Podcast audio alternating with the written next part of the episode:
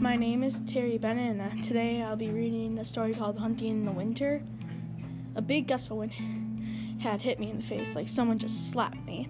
I was wondering if I'll ever go home. It finally came my turn to go hunting.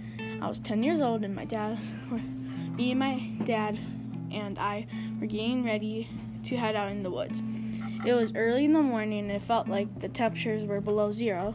As I put on, put on my winter gear, first I layered my with my long johns.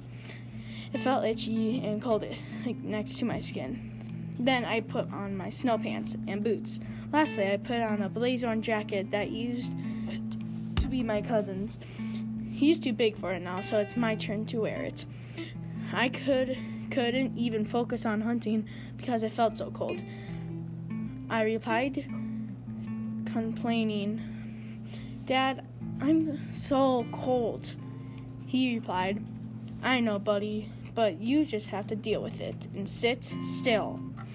I thought I was going, no, I thought this place was never going to stop snowing. Then, crunch, crunch, crunch. Looking off in the distance, I see a, a blur of brown. I am staring right at a doe. In my head, I'm chanting, Buck, Buck, Buck, Buck. I could not believe my eyes. There was no buck. Asking my dad, How long have we been here? Five minutes, he replied. I am feeling like I had been slapped, stabbed through my heart. I looked at him and at his frosty beard in disbelief. I did not want to think about the hunting. All I wanted to think about is the cold, the wind, house, everything that is warm. Ten minutes has passed. It felt like I had frostbite, and I thought I had icicles dangling down from my nose. Shivering in my chair, thinking about home. It's 4:55. What? One more hour? hour now? That can't, no, that can't be true. I wanted to check the phone one more time. Then I heard something. Something I never heard in a long time. It was a buck grunt.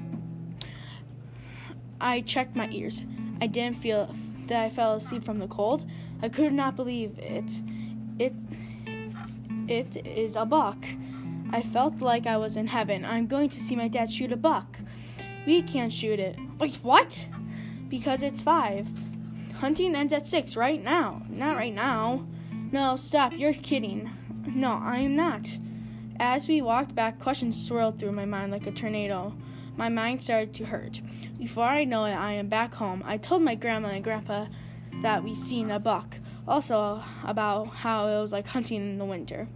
Well, next year it'll be still fun too. In fact, that we had to stop at five, and that question haunts me like a ghost. A ghost that will never leave.